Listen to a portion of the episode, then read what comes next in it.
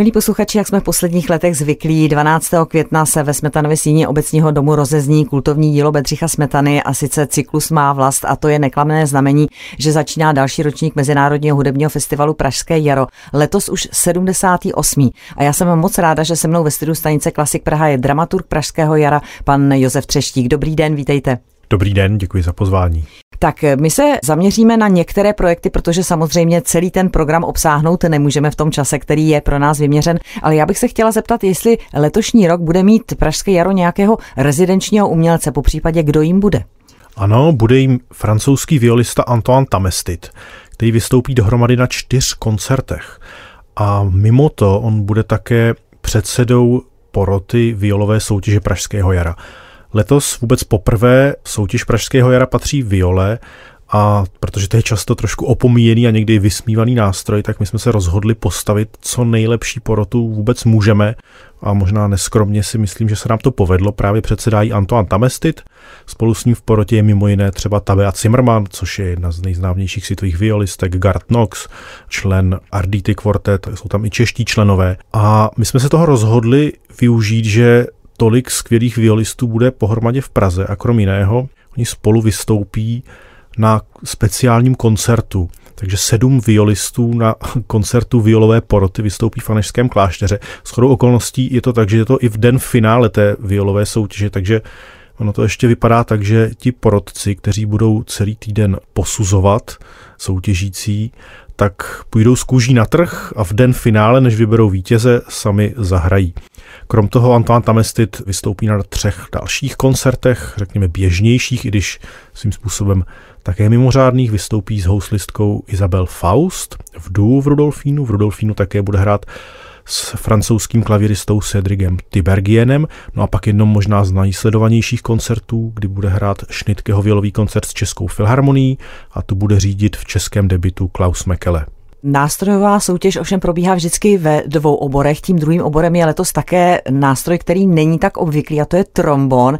Takže kdo bude vlastně v té trombonové porotě? A také si ti trombonisté zahrají podobně jako violisté? Celá trombonová porota v čele s předsedou Zdislavem Stolarčíkem vystoupí také na mimořádném koncertu 15. května v Národním technickém muzeu. Spolu s porotou tam také budou hluboké žestě České filharmonie, protože dva porotci jsou také členové tohoto souboru. Jsou to Robert Kozánek a Lukáš Moťka z České filharmonie.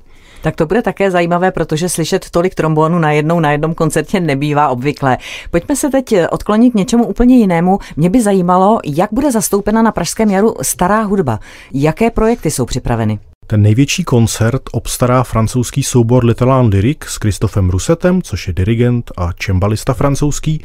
Little Lyric patří už několik desítek let mezi ty asi nejvýznamnější orchestry specializující se na historicky poučenou interpretaci především barokní hudby, ale ku podivu u nás ještě nikdy nebyly, takže se jedná o český debit tohoto orchestru. Na programu jsou dvě jednoaktové opery Žána Filipa Ramoa, Pygmalion a francouzského skladatele Royera. Ta, ta opera se jmenuje Almasis a ta bude uvedena v novodobé premiéře. Takže vůbec poprvé v Praze od svého uvedení v 18. století zazní u nás v Praze, potom s ní soubor vyrazí na turné. Je pochopitelné, že velkou pozornost k sobě vždycky poutají velké orchestry, to je jasné, ale Pražské jaro tam má vždycky celou řadu velmi zajímavých a pozoruhodných komorních projektů a proto bych byla ráda, abychom se alespoň na některé z nich taky podívali. Ze staré hudby, a která se protíná s komorní, to bude určitě vystoupení francouzského čembalisty Žána Rondoa, ten vystoupí na dvou koncertech, solově a potom v souboru Nevermind, jehož je členem. Určitě bych rád upozornil na koncert klavíristy Igora Levita, který patří k těm možná jako nejvýraznějším umělcům současnosti. Diváci už měli možnost jej slyšet na Firkušného festivalu v debitu, on se teďka vrací, bude hrát hudbu Ference Lista, Johannesa Brámse a mimo jiné také Freda Herše, což je jazzový muzikant, klavírista, skladatel, kterého Igor Levit velmi obdivuje a objednal si od něj novou skladbu. Na festivalu také vystoupí Magdalena Kožená s klavíristkou Mitsuko Uchido. Ve francouzských písních, který Magdalenu Koženou asi není třeba příliš posluchačům představovat. Určitě bych rád také zmínil festivalový debit zpěvačky Belly Adamové s klavíristou Malte Šefrem. To je mladá zpěvačka, ona je rodačka z Čečenska, nicméně vyrůstala v Moskvě a v Praze a tady už je dlouho rezidentkou a patří k opravdu velmi talentovaným zpěvákům a moc se těším na její koncert, kde ona nakombinuje hudbu Janáčka, Málera, Šumana s hudbou soudobých autorů Miroslava Srnky, Děrdě Kurtága. Já jsem ráda, že jste se dotkl té soudobé hudby, protože je potřeba myslet také dopředu na další generace a další posluchače a ta soudobá hudba k tomu prostě patří, i když samozřejmě tu její životnost prokáže až čas. Nicméně určitě dáváte také na Pražském jaru soudobé hudbě svůj prostor. Ano, po druhé se koná náš projekt nazvaný Prague Offspring v Holešovickém Doxu, kde je rezidenčním souborem Klangforum Wien z Rakouska. Tentokrát do Prahy jako rezidenční skladatel přijede Georg Friedrich Haas, rakouský skladatel, který už ovšem dlouho žije v New Yorku, je profesorem na Columbia University, zazní dvě jeho velká díla, mimo jiné In Vain, to je skladba, kterou se velmi proslavil a napsali právě pro Klangforum Wien.